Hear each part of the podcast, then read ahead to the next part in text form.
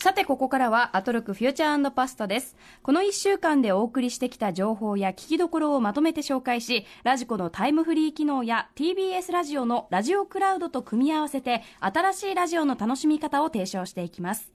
また番組の公式サイトでは過去そして未来のスケジュールを Google カレンダーに載せてお知らせしております。ラジコで聞き返す場合など参考にしてみてください。さあということでここからはアトロックフューチャー&パスタです、はい、よろしくお願いします。あ、そうですよね、初の試み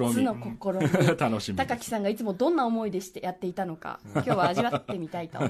います。はい、よろしくお願いします。ムカつく。これ歌丸さんとねもうすぐ電話をつなぐっていう流れになるんでしょう、ここのコーナーはね、はい、でそれまではちょっとフリートークみたいな感じなんですけど、でまあ、この後月曜日から順々振り返るんですけど、月曜日にねその熊崎くんが面白いことを言っていて、はい、最近トイプードル の、ポポちゃんという名前をつけた3ヶ月のトイプードルを飼い始めたらしい、奥様が突然迎え入れたっていう話でしたね。そうそれでそう可愛くてしょうがないって話の中で、うないさんちの子よりうちの子の方がちょっとだけ可愛いっていう発言があって、ポロッと言わなくていい。どうしてそこで比較が生まれたのかわからない。これうないさん聞いてるかなって思いながらね、はい、そうローリーちゃんですよね。ローリーちゃんですよ。ローリーちゃん今生後半年のビションフリーゼっていう真っ白いワンちゃんなんですけど、まあ、ポポちゃんは見てないですよ、でもうちの子の方が可愛い。結局みんなそうなんですよ。みんなそうだから、そういうのは暗黙の了解で言わないようにしてるのに、熊崎さんはどうして言ってしまったのか。ポポちゃんの写真見せてください。親バカ大会が。そうあれミーミーちゃんは。その後見つかってはいないんですか。ミーミーはスペインに今旅をしてるんだよね。はい多分もう燃え尽きてるんですけど、きっと掃除の方がミミをゴミだと思って捨ててしまった。でも僕ねミミちゃんの話大好きで、はい、何回かねされてますよね、はい、これちょっと分かんない人もいるかもしれないんでね話すると生まれた時から共に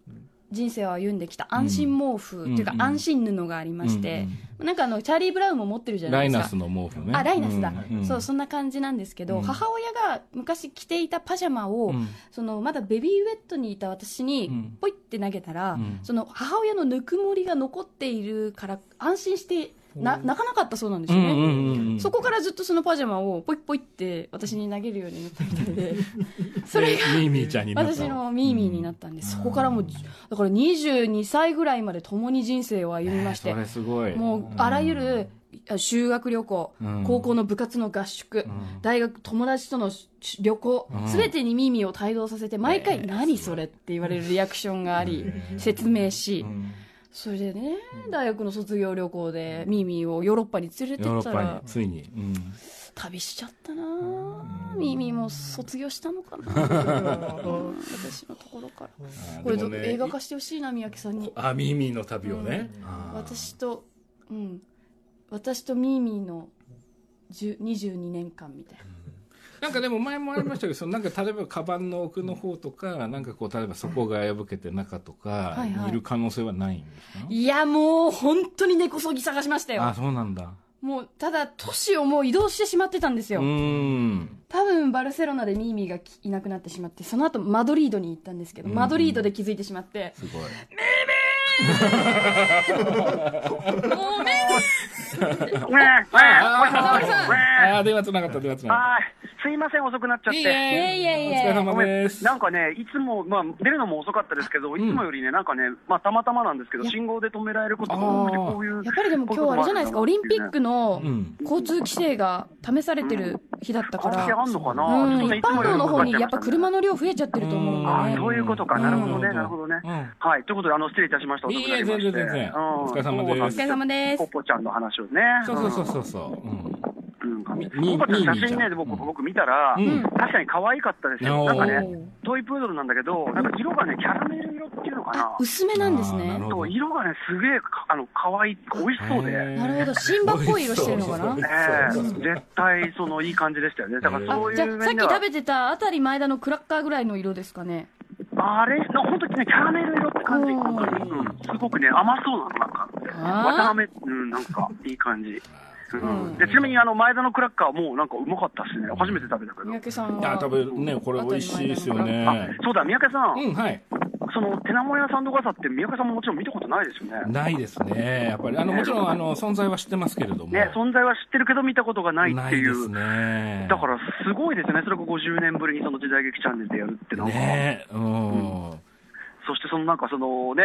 秘蔵のその映像集に何が入ってるのかとかめちゃめちゃ興味深いなと思って。そうそう、ね、だそういうのいっぱいあるんでしょうね。だからそれこそうん、国立映画アーカイブじゃないですけど、うんうん、ね、いろんな古いそういうものがこうデジタルになって見られるっていうのはすごくいい時代だなと思いますね。そうそうそう、そうなんです、そうなんです。うん、先ほどのね、耳たぶの宣伝が TBS ラジオでね、流れてましたけど、うんうん、なんか三宅さんも行かれた。行きました行きました。あ、どうもありがとうございます。全然で耳たぶも聞きました。すっごい面白かったですね。うん、ね、てか展示すごくないですかやっぱ。すごいですよね。最初の、うん、日本の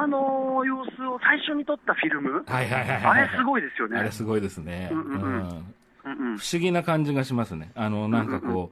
う、うんうんうん、この人が動いていたのかっていう、なんかこうその時代がそのまま残ってるというかね、もうちょっと今のフィルムの、普通のフィルムの汚れ方とも違うんですよね。もうそうですよね。うん。でもやっぱり本当にそこに生きている人が何百年、うん、ね、百何十年、百何十年ぐらい前かな、ね、うんうん、の人がそこにいるんだっていう感じ。カメラに向かってこうやって興味深く見てたりとか、でやっぱ今の人とも通じる顔立ちだし当たり前だけど、うんうんうん、すごいこう映像すげーっていう感じで。そうなんですよね。写真で見るのとまた全然違うんですよね。本当そうですよね。だから僕あそこの映像のサイクル25分ぐらいあるらしいんですけど、はい、ずっと見ちゃいました。わかります。何がすごいって当時の人たちが今自分の方に向かってるのはカメラっていうものだっていうことを多分理解してないんですよ。そうそう、なんだかわかんないんですよ。これ何って思ってたってことですね。そうなんです。だからものすごく自然というか、おそらく本当に普段通りの状態が映ってるっていうのは、ね、結構もちろんイエイピースなんてもちろん誰もしませんし、それがまたすごいんですよね。本当さ、それがさ、ほんのさ、入り口のまだ僕ら話してるのさ、入って5メートルぐらいのところの話ですから、すごいんですから、本当にぜひ皆さんね、うなえさんもね、ぜひちょっと、一度、あっちの方行く機会あったら行ってみてください。おすすめですね。西原の皆さんにおすすめでございます。はい、すいません、じゃあちょっと、はい、これから MX 入りますんで、うなえさん、うなえさん2日連続ありがとうございます。はい、おーい。あ、ごめんなさい。いいタイミング。それはね、うなえさん確実に今食らいました。確実にうなえさんに対して初めてすげえ向かって。やばい。じゃあね、行きますんで、はい、よろしくお願いします。はい、皆さんも途中抜けで失礼いたしました。来週お会いしましょう。失礼します。ありがとうございました。ふう。ということで、それでは始めてまいりましょうか。うん、はい。ここだけ聞けば1週間がわかるアトロクフューチャー&パスト編。7月22日月曜日から本日金曜日の8時までのこの番組のパスト、すなわち過去を振り返っていきましょう。本日も各曜日のアナウンサーが振り返りを行っています。ではまずは早速7月22日月曜日からです。どうぞ。月曜パートナーの熊崎風人です。さあ、私30代になっての最初の放送でした。振り返っていきたいと思います。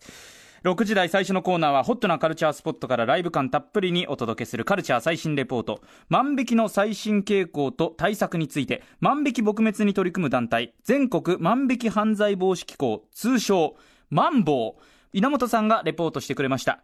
夏休みに入りました。親御さんもぜひ目配り気配りしてください。そして6時台後半のゲストコーナー、一流キュレーターから厳選した情報を伺うカルチャートーク。新婚ほやほやのタレントの加藤瑠美さんが結婚後の男の取扱説明書、取説映画の紹介というより、私確認されました。映画紹介の後、加藤さんからところで熊崎さんという質問があったんですけど、その質問がかなり深いところまでえぐり込むような質問で、私ビクッとしてしまいました。そしてなんといっても加藤さん、本当にご結婚おめでとうございます。続いてはこちら。7時台はスタジオライブや DJ をお届けする音楽コーナー、ライブ&ダイレクト。シンガーソングライターの中村佳穂さんがバンド編成でのスタジオライブお届けしてくださいました。まあ演奏が始まりますと中村さんワールドに一色に染まりました。3曲披露してくださったんですが、どれも心を揺さぶる。歌丸さんが大絶賛している理由が本当にここに詰まっているなという感じがいたしました。8時台は世界の見え方がちょっと変わるといいなの特集コーナー、ビヨンドザカルチャー。ノーナリーブス西寺豪太プレゼンツ洋楽スーパースター列伝番外編 80s リズム関ヶ原ミックとキースの場合、1980年代中盤から後半にかけて、あらゆるアーティストがぶつかった問題、それがリズムについて、これがマシンなのか生なのかというところだったそうなんです。マシン派のミック・ジャガー、生派のキース・リチャーズということで完全に対立したそうなんですが、どうやってその2人が対立を乗り越えて絆を深めてきたのか、今回も西寺豪太さんが凝りに凝りまくったレジュメを持参してプレゼンをしてくださいました。最後に今週おすすめのグラビアアイドルとして紹介したのが小倉優香さんです。トップを走っているグラビアアイドルの方なんですが、7月12日ツイッターで水着は終わりにします宣言がありました。24日にジャジャ馬という写真集が発売されました。感謝をしながらジャジャ馬見ます。はい、ということで小倉さん、日本版峰不二子が水着終わりにしちゃうんです ね残念、とってもスタイル良くて素敵だなって女性からも思ってたの。確かに、びっくりしましたね、はいということで三宅さん、いかがでしたか？月曜日、面白い話もちろんたくさんあったんですけど、僕まず印象に残ったのはですね、ビヨンドザパラスポーツっていう、最近ずっとやってるコーナーがありますけども、月曜日のコーナーがありますね、で、今回はですねゲストにパラ水泳のコーチの杉内周作さんという方がいらっしゃって、で杉内さんはもともと小学生の頃から水泳をされてて、社会人になってからもマスターズ大会とかに出られてて、実際にご自身も選手でいらっしゃったと。で26歳の時かな、網膜色素変性症っていうのにかかってしまわれて、でそこから実はその網膜色素変性症っていうのは進行性で、いずれ見えなくなってしまうよっていうことを、お医者さんに言われたらしいんですね、でただもちろん当然ショックは大きかったらしいんですけども、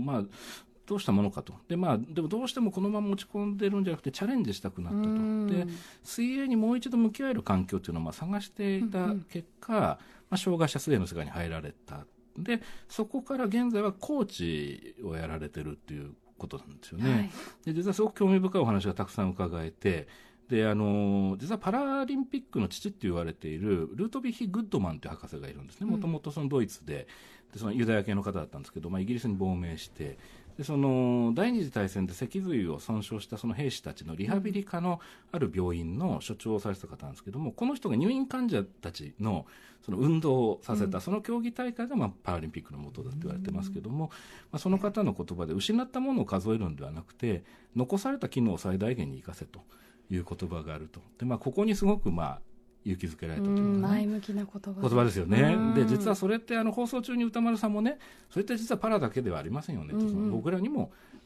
関係がある言葉ですよねって話があったんですけど、で杉内さんは今その実際に全盲の女の子とか、片足を欠損している子を担当しているらしいんですけども、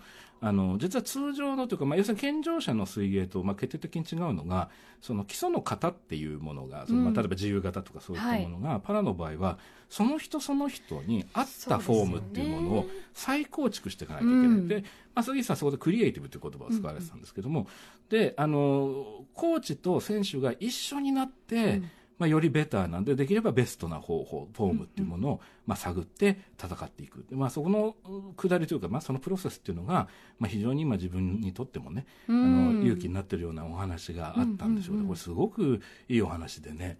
でもう他にもたくさんいろんなことをお話しされていて、ぜひ皆さんにもね聞いていただけたらなと、聞き逃した方と思ったんですけど、実はこのビヨンドザパラスポーツのコーナーって前も紹介したことあったんですけど、クラウドで後で聞こうとすると、上がってないじゃないかっていうふうに思われてしまうことが非常に多くてですね、それはなんでかというと、実はちょっと分かりづらいんですけど、アトロクのクラウドとちょっと別場所にあるんですよね、ビヨンドザパラスポーツっていうクラウドが別にあって、で実はTBS ラジオクラウドの画面をスクロールしていくと、ちなみに細かいこと言うと、宮里さん製薬プレゼンツの腸から始まる健康ライフの隣に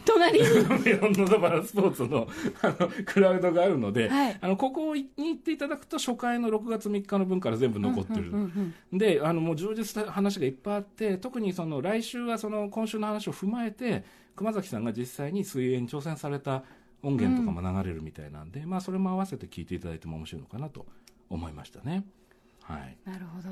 タイムフリーで聞くか、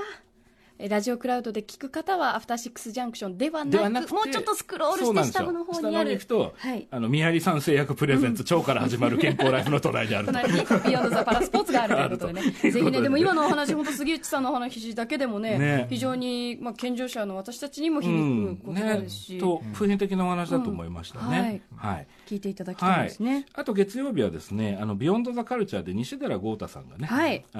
洋楽スーパースター列伝ということで、うんまあ、今回ミックとキースということでね、ローリングストーンズの話だったんですけども、まあ面白くてこれが、うんうん、実に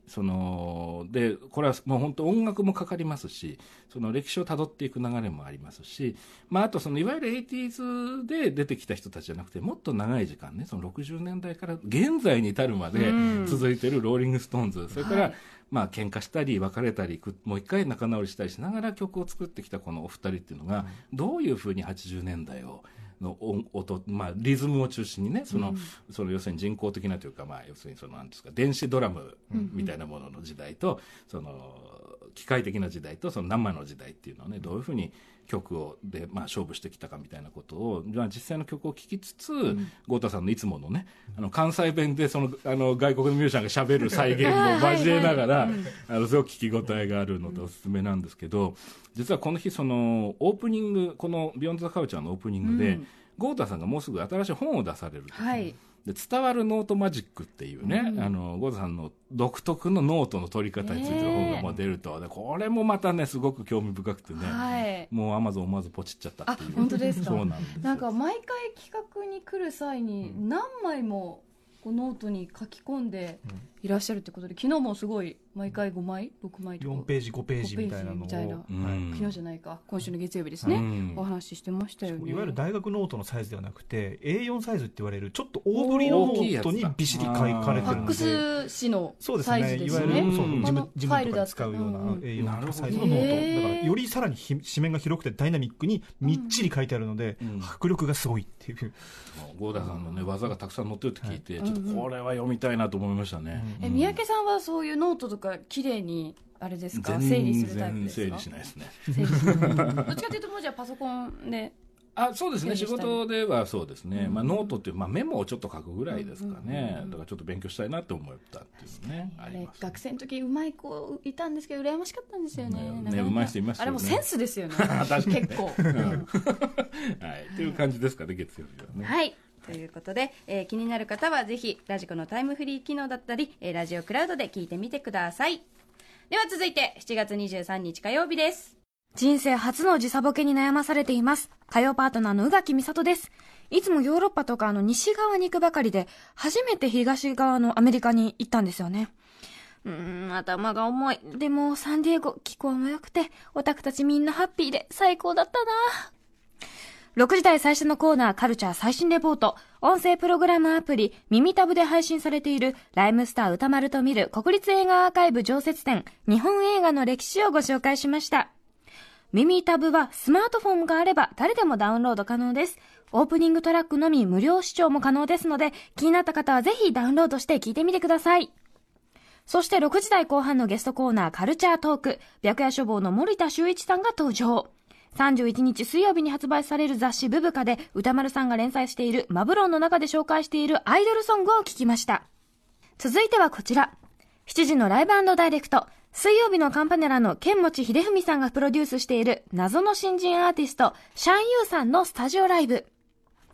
8時のビヨンドザカルチャーは県立美術館最高特集。美術館ライター浦島もよさんをお迎えし県立美術館の魅力を伺いました。はあ、今すぐ美術館に行きたい。まだまだ未開拓の美術館たくさんあるもんですね。はあ、人も少ないし個性もあるし最高。私のお気に入りは安藤忠雄さん設計の兵庫県立美術館、そして変な形している千葉県の保木美術館、さらにブラジルのエッセンをやっていた埼玉県立近代美術館。ここには本当に常設展も良かったんです。特に加藤勝茂さんっていう方のこうっていう作品がすっごく好きでまた見に行きたい。さあということで火曜日振り返りましたが、一番気になったのはまずどこでしょうか。さっき歌村さんとね電話でもちょっとお話出たんですけど、はい、カルチャー最新レポートが今回国立映画アーカイブのですね、常設展の音声ガイドの話だったんですね、はい、でこれもうこの番組聞かれてる方の間に CM がもう流れてるんでご存知の方も多いかと思うんですけど、耳タブというアプリがあって、はい、でそこで以前はね西洋圏の飾りだと思ってる人がいるけど違うんですっていうので皆さんおなじみの、であれが聞けなくなるとそれはそれで寂しいんですけど歌丸さんのねバージョンに変わったと。で、そこでその常設展のその音声ガイドを歌丸さんがされていて、で、映画の歴史についてもうたっぷり語られていて、これすごく面白いんですね。まずその耳たぶのガイド自体が、でそれを聞きながらその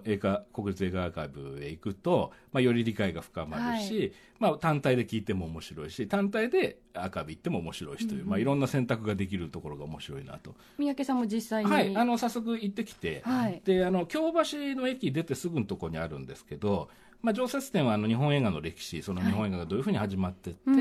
て、でその普及してで戦争があってそこからそのどういうふうにまた発展してででどこから例えばテレビの勢いっていうのもあってねいろいろ変わっていく流れっていうのがよくわかるというのと、今企画展としては映画イラストレーター宮崎裕二さんの仕事ということで、はい、映画をこうデフォルメしたようなですねイラスト、たくさんあるんですけども、これが見れるっていうのが今一番面白いところかなと思いますね。これアニメーションイラストですね。イラスト、はい、映画イラストレーター、はい、そうなんですね。例えばなんだろうな CM とかで出てくる挿絵であったり、雑誌の挿絵であったり、そういう、僕らの世代ではね割とね身近なタッチなんですけど、まとめて一気に見られるっていうのは、今回面白いかなと思いましたね。常設展と合わせて、はい、おすすめですということです。ということで続いてがビヨンドザカルチャーがですね美術館特集、これが素晴らしかったですね。面白かったですね、はい、メッセージも来ております、はい、ご紹介します。ラジオネームドレミシオさんです、はい、今週のパストで一番印象に残っているのは火曜日の県立美術館最高特集です。地元富山の富山県美術館が大きく取り上げられていましたが、聞いているうちに他の富山の美術館、例えば富山市ガラス美術館、富山県水墨美術館などに最近行っていないことに気がつきました、富山県美術館以外の富山の美術館にも行くぞと多少殊勝な心持ちでいたら、昨日木曜のカルチャートーク、また富山県美術館が出てきましたどちらもしっかり行きたいと思います、それにしても富山県美術館、先週の、富野義行の世界もあるしアトロクに出過ぎです。他の美術館の皆さんごめんなさいということですね。確かにね、富山県美術館本当に、そうですよね、すごくね魅力的な美術館ですよね。ですよね、はい、これうないさんご専門がね、その学生時代のご専門が、はい、芸術学美術史だったんですけど、西洋美術一応アート舞台芸術だったんですよね、専門としては。学芸員の資格もお持ちですよね、はい、させていただきました。どうでした？すごく興味深く聞けたんじゃないですかね。そういや本当にやっぱり美術館となると都内に住んでますし、地元の神奈川の美術館か、東京の美術館しか手が出なかった、で他の県の美術館も、本当に有名な、例えば直島にある地中美術館とか、なんか本当にこうなんかバズってる美術館は、その印象に残ってるんですけど、やっぱ全国津々浦々こんなあるんだなっていう、そしてその地方美術館もここまで工夫してるんだなっていうところにすごく驚きました。もうだって富山県美術館も屋上がなんか子供が遊べるプレイエリアになってる。で実際写真も見てみたんですけど、いや子供に優しい美術館だなって思いましたしね。すごい面白い、はい、本当にね千差万別というかね、もうみんな違うそれぞれの魅力をね短い時間なんですけどすごく分かりやすく語ってらっしゃって、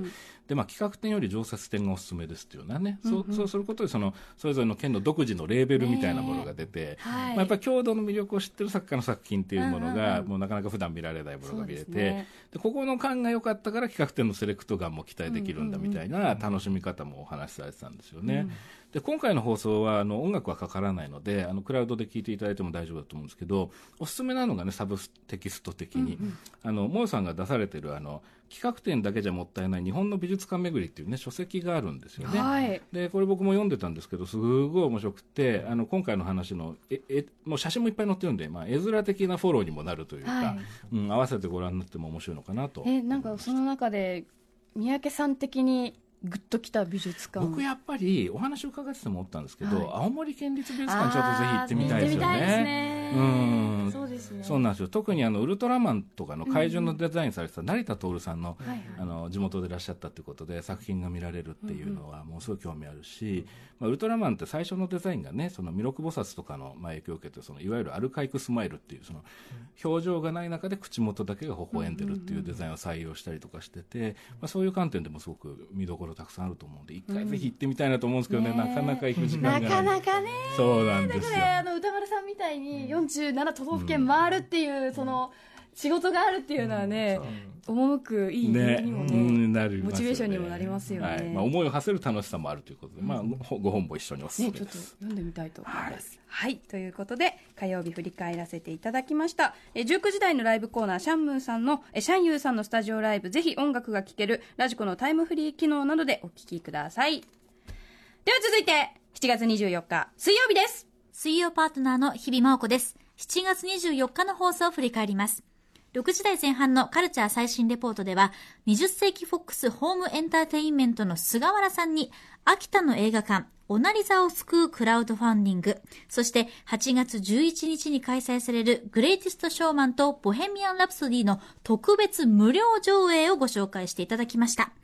無料上映の応募期間は終了してしまったということなんですけれども、クラウドファンディングは8月いっぱいまで募集しているということです。20世紀フォックスホームエンターテインメントさんの粋なこの計らい、どうぞ皆さん一人でも多くの方が地元の映画館応援してほしいです。ホームページなどチェックしてみてください。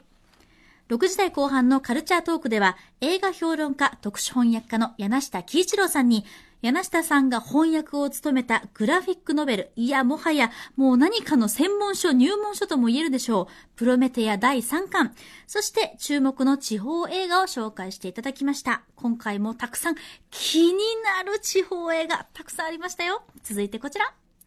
7時からのライブ&ダイレクト、男女2人組ユニットエドガー・サリバンのスタジオライブ、今回はアコースティックバージョンでお送りいただきましたが、いや本当に可愛くて癒される音楽でした。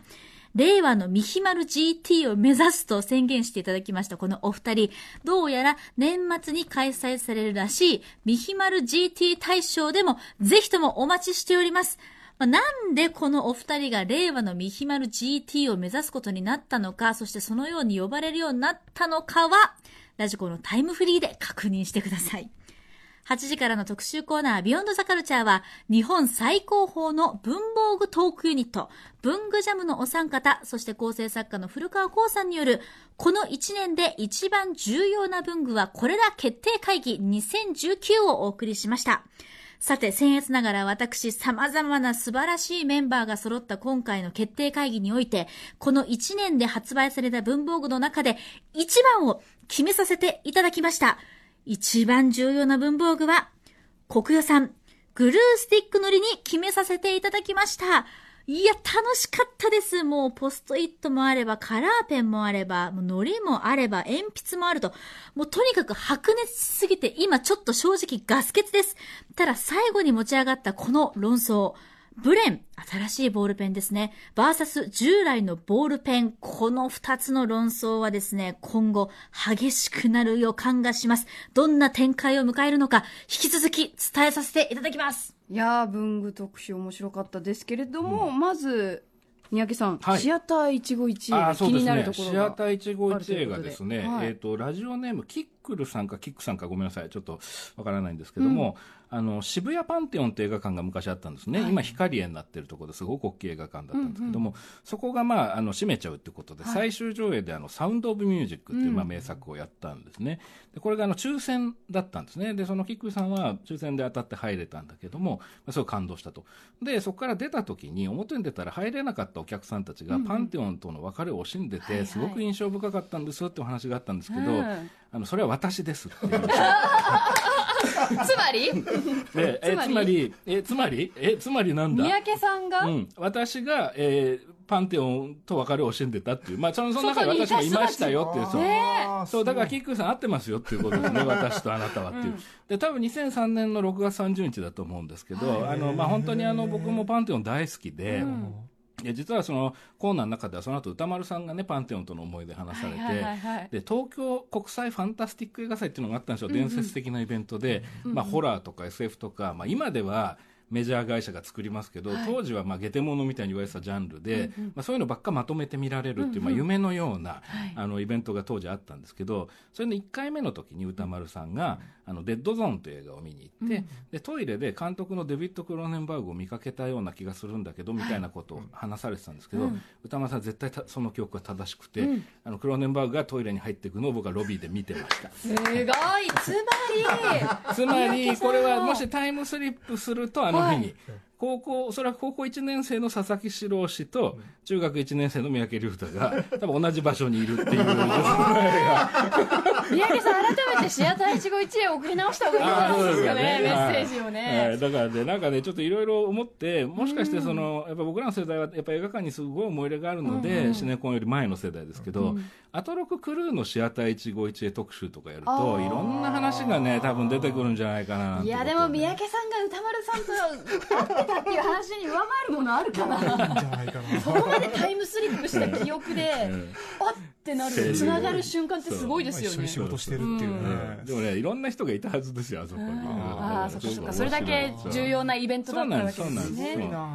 そんなのがありましたっていうことですね。であとやっぱりこの日はビヨンドザカルチャー文具ジャムですね。これはね面白かったですね。早速メッセージご紹介してもいいですか。晩作月田さんからいただきました。今週のアトロクで一番私の印象に残ったのは水曜日の特集コーナーで文具ジャムによるこの1年で一番重要な文房具はこれだ決定会議2019です。文具ジャムの皆様の安定したプレゼンスキルはもちろんのこと、そのプレゼンを受ける日比アナのリアクションが最高でした、日比アナのリアクションの一つ一つが完璧で、そのリアクションに文具ジャムの皆様がいちいち燃えているのが聞いていて見えてきました、こういうのをおたさの姫って言うんでしょうねあとブレないボールペンブレンですが、逆さにした時にノック部分が揺れる音が聞こえないのはすごいですね、すごくラジオ向きじゃないんですか、興味深いので買ってみたいと思います、確かに、音鳴らないからラジオ向きですね、私が今使ってるペンペンの頭にチャームがついてるんで、このチャーム取んないとこんな音になるんですよ。書くたんびになるんですね。カチャカチャなるんです。カチャカチャ。でこれが私が今日買ってきたブレンですけど、まあ、全然音がしませんね。今振ってるんですけどね。はいというようなね感じでね、まあすごいブレないからブレンってすごい名前だなと思いましたけど、いや面白かったですね。面白かったですね。そして三宅さんがもう早い。水曜日、今週水曜日の特集なのに筆箱ごと買ってきましたよ。いやでもあれ聞いちゃったらちょっと使ってみたくなるじゃないですか。ですから番組で紹介した文房具が実際今ここにそうそう目の前にあるっていうね。そうで面白かったのがこの日最初の方で木立さんがおっしゃったのかな、いろいろ、まあ、1年ぶりだったらしいんですよね、このコーナーがでいろいろ文房具どんどん出てくるので、こまめに読んでもらえると困ります紹介しきれませんそうかなるほどなとアップデートされていきます、ね、そうで日比ちゃんがねその今年の流れは水星のサインペンなんだよって話を、文具の皆さんがされた時に、ノックして出るやつでね、でノックで大丈夫なんですかって言ったら、いいお客さんだ、そこなんだよみたいな感じで、なんかねさっきアラサーのって話ありましたけど、なんか縁側でねこうおじいちゃんたちが囲碁かなんかやってて、そこ孫がねこれ何？そこ何です？いやこれはねって言ってやってるような、これどういうゲームなのみたいな感じで、その感じがまた良くて、ほっこりしちゃうっていうね。でも本当にそれノック式のそのサインペン乾かないこれね、名前がクリックアウト、これ絶対クリックアウト失礼。しました。クリッカーと、これ買おうと思いました。だってすごいですね。これ本当に乾かないからずっとペンは出るけど、色がすごいたくさんあるんですね。びっくりしましたね。このオレンジ色もあるなんて私。黒か赤ぐらいしかないかと、パステルっぽい色が随分ね、選べてね、あ、これは面白いっていう。これいい、なんか基本的にはその、なんだろうな、普通に授業とか板書を取るというより、そこからこうノートをエンタメ化していくためのグッズが今回ね、割とインパクトのある紹介が多かったかなと。でも本当ちょうど10代の女の子ってもういかに学校のノートを華やかにするかっていうところに命かけますから、今プリ帳とかないですけど、そういうものとかね、だからこんな可愛くていろんな、それこそ丸ペン、あるとこずるいと思いましたよ。今の若い子羨ましい、選択肢がこんなにあるんだっていう。いや、だから面白いですよね。季節してその豪太さんのノートの話と、今週はこういうのが出てきて、そうそうそう、今週はこういうテーマなのかなって。買っちゃうんじゃないですか、今日のこの特集聞いて。思いましたね。はい。さあ、そんな感じで水曜日でした。では続いて7月25日木曜日です。私がそのまま振り返らせていただきます、カルチャー最新レポートは松屋銀座8階のイベントスクエアで8月6日まで開催されている萩尾元ポーの一族展をご紹介しました。そして6時30分からのカルチャートーク、東京国立博物館の松島正人さんに美術イベントなりきり美術館について伺いました、このなりきり美術館という企画展はですね、現在九州国立博物館と、先ほども話題に出ました、富山県美術館にて開催中ですので、ぜひ夏休みね、お子さん連れの方連れて行って遊んでみてほしいなと思います。続いてはこちら、7時からのライブ&ダイレクト、シンガーソングライター鮎川真美さんのスタジオライブでした。いや、ゼータガンダム世代もう大興奮、市川紗椰さんまでね、最後スタジオにいらっしゃいました、さあ、そして8時からのビヨンドザカルチャー、ザ・シマオアワー7月号、参院選直後、日本の未来を占う編イラストレーターエッセイストのシマオアさんが登場しました。私、シマオアさんね、本当もともと好きだったんですけど、大好き、8月号も木曜日来てほしいです。シマオさんどうですか？そうですね、次こそ日本の未来占いましょうよ、っていうところでね、はい、木曜日でございました。どうでしょうか、すごい、まずね、個人的に今感動してるのは、うな、いさんが目の前で生で木曜日振り返ってるっていうことですね。そのまま地続きだった。これはすごい斬新だなと。シームレスな感じ。そう、シームレスな感じ。そうね。あ、でもせっかくなんで、じゃあちょっと島尾さんの話しましょうよ。はい、なんかメールとか来てます。メッセージじゃ読ませていただきます。ラジオネームアリンゴさんです。今週の聞きどころは何といっても木曜日のザ・島尾アワー7月号です。みんな大好き島尾さんによる謎のタロット占い、素晴らしくゆるゆるな1時間、島尾ワールドに引きずり込まれてしまいました。恐るべし島尾魔法、来月は何を、出してくれるのか今から楽しみです、はい、これでもさっきもおっしゃってましたけど、うないさん実は島尾さんとゆっくりお話しするのは初めてなんですよね、意外なんですけど、どうでした？なんか初めて、もちろん、ラジオを聞いてるっていうのもあって初めてな気がしなかったと思うんですけど、隣で会話しててもなんか一切違和感がないというか、私、島尾さんみたいなお母さんになりたいってすごく思いました。なんか、なんだろうな、例えばグーフィーを家から出てこないでほしいっていう感想を抱く、その感覚とか、私すごく子供にも伝えてあげたいっていうか、ユニークでいいし、面白くていいし、思ったことは言っていいっていう、なんかその島尾さんらしさみたいなものを、ぜひ私も母親になったら、なんか子供にああしてあげたいなと思ったりとか、だから島尾さんのお子さんきっと素敵な方に育つんだろうなとか勝手に思ってました。ああ、なるほど、あれ、これまだね、これ聞いてない方、今のは実は振りなんですよね。そのうないさんのね、母親になったらっていうのは、実はその辺の話が後半にね。そうなんですよ。そうなんですよ。だからね、ちょっとここも楽しみに、ね、私の人生占ってもらいましたから。そうなんですよ。島尾さんにね。そう、怪しいタロット占いでね。私じゃなくてね、もう一人の前にやったその、将来ハゲるかどうか悩まれているリスナーさんの占いの結末が、これまたまたね、一言のもとにね、もうひっくり返って笑いましたけど、失礼ながらひっくり返ってしまう。ラジオネームジャイアント厚彦さん、気軽に悩み相談を送ったら大変なことになってしまったという。そうそう、だからね、日本の未来を占うじゃないんだよね。そうなんですよ。厚彦さんと私の個人的な不安について占ってくれたので、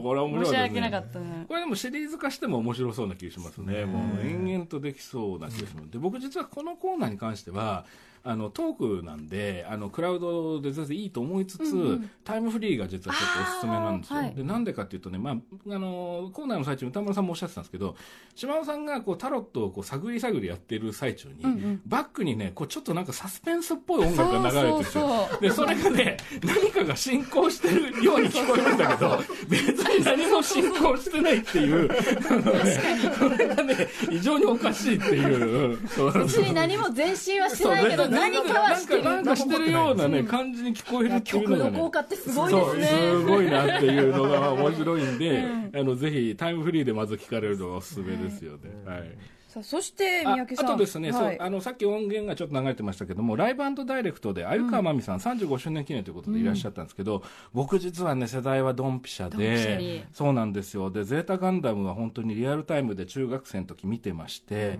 今回ね星空のビリーブっていうねそのエンディングでかかる曲をまず先に歌われたんですけども、はいうん、その曲聴いた瞬間に一瞬で85年に戻りましたね。どんな景色でした？完全にいやもう中学生の、うん、陰キャな私がですね、今でいうところ小さいテレビを一生懸命見てる絵面に戻りましたね。そんな寂しい絵でいいのかと思いますけど、だからでも聴くともうキャラクターのファー・ユイリーって女の子がいるんですけど、うんうんうん、その子がこうずっと走ってて、はい、その彼女のちょっと前をハロっていうロボットがぴょんこぴょんこ跳ねてる映像があるんですけど、はいまあ、それが本当に脳裏に浮かぶぐらいやっぱり僕は鮎川さんの曲がね、まあ、僕らの世代はみんなそうだと思うんですけど、もうなんか心の奥深いところにこうずっとしまってるっていうかね、しょっちゅう聴いてるわけじゃなくてもやっぱ入ってるんだなっていうのをパッと開く感じがありましたね。で後半でオー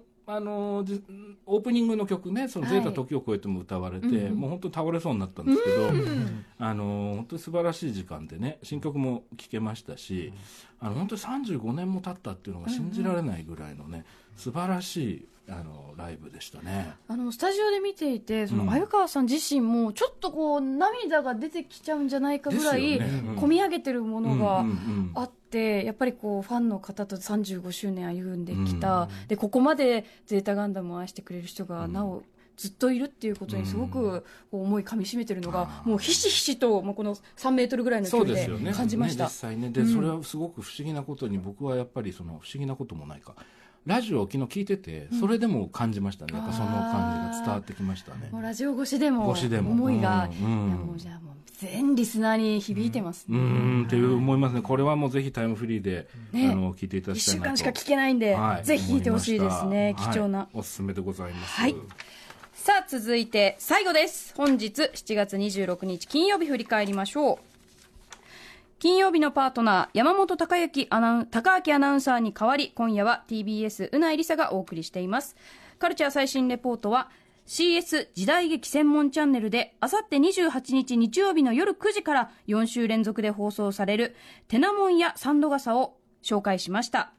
6時台後半のムービーウォッチメンは歌丸さんが評論しましたのは、記録的大ヒットとなったアニメーション映画君の名はの新海誠監督最新作天気の子でした。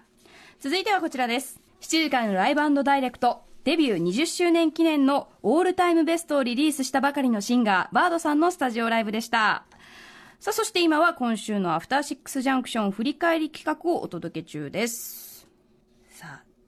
本日振り返りで紹介した各コーナーはラジコのタイムフリー機能や TBS ラジオのラジオクラウドでも楽しめます。ということでここまでアトロックフューチャー&パストパスト編をお送りしていきました。この後は来週1週間の予定がわかるフューチャー編です。それではここから来週1週間のアフターシックスジャンクションの予定をお知らせいたします。まずは7月29日月曜日6時半のカルチャートーク、映画とゲームに詳しいライターの多田投資さんが最新ゲームシーンについて解説してくれます。7時からのライブコーナーはバンドスクービードゥのスタジオライブ、8時のビヨンドザカルチャーはスクービードゥのドラマーモビーさんプレゼンツ香港横断ウルトラクイズ、香港の魅力をクイズで教えてくれます。続いて30日火曜日6時半からはインディーズコミックレーベル狼書房代表の劇画狼さんにおすすめのエクストリーム劇画をご紹介いただきます。7時からのライブコーナーは3ピースバンドワイズリーブラザーズのスタジオライブ、8時からはアニメーション監督高畑勲さん特集、映像研究家アジア大学講師の加納誠二さんにじっくりお話を伺っていきたいと思います。31日水曜日6時半からは書評家プロインタビュアー吉田剛さんが登場です。7時からは8月7日にガンダムソングのカバーアルバムをリリースする歌手の森口博子さんのスタジオライブです。8時の特集は月一洋楽企画、音楽ジャーナリストの高橋義明さんによる最新洋楽解説です。8月1日木曜日6時半からは格闘ゲーム自宅諜報員こと白水さんに8月2日から、開催される格闘ゲームの世界的祭典エボ2019の見どころを伺います。7時からはデビュー20周年を記念したベストアルバムをリリースするワイヨリカのスタジオライブ。8時台は視覚障害者と作る美術鑑賞ワークショップをラジオで体験してみよう特集。ワークショップを主催する林健太さんと視覚障害者の方々をお招きします。はい、ということで来週の予定は、番組の公式サイトにて、Google カレンダーでお知らせしておりますので、皆様そちらでも確認してみてください。ということで以上ここまでアトロックフューチャー&パストフューチャー編でしたーということで TBS ラジオキーステーションにお送りしてきたアフターシックスジャンクション、もうすぐ9時です。宮家さん、はい、ありがとうございました。とんでもないです。いや一緒にやって本当にすごくなんか安心に包まれてましたということでこの後 TBS ラジオ9時からは宇賀夏実バトンということで、はい、宇賀さんにバトンを渡したいと思います、はい、どうでしたうないさんね、初のフューチャー&パストはやっぱ緊張しましたねなんだろうな、やっぱりもちろん来てくださった皆さんの意見をお聞きするのが一番なんですけど、うん、私自身にもだから山本貴明さんのポジションにも意見を求められる時があるじゃないですか、はいはいはい、だから自分の意見を用意するって意外に怖いですよね。あ、なるほど。なんかこう受け入れられるかとか、うん、なんだろうな、この年にしてまともなこと言えてるかとか、 なんかそういう不安はありましたあ、そうか、はい、なるほど、全然その緊張してる感じは感じなかったですけどね、うん、いやすごい楽しかったです、ね、うん、安心感に包まれて、ね、本当ですか、はい、あ、よかった。やりにくくなかった、大丈夫。いやでも三宅さんのやっぱなんだろうな、こう準備力と分析力と洞察力、うん、もうなんか尊敬します。え、本当に、はい、いやそんな細かいところまでしっかり見ていて、うん、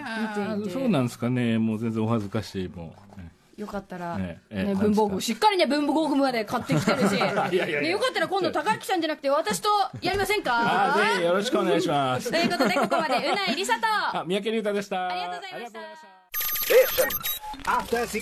ました。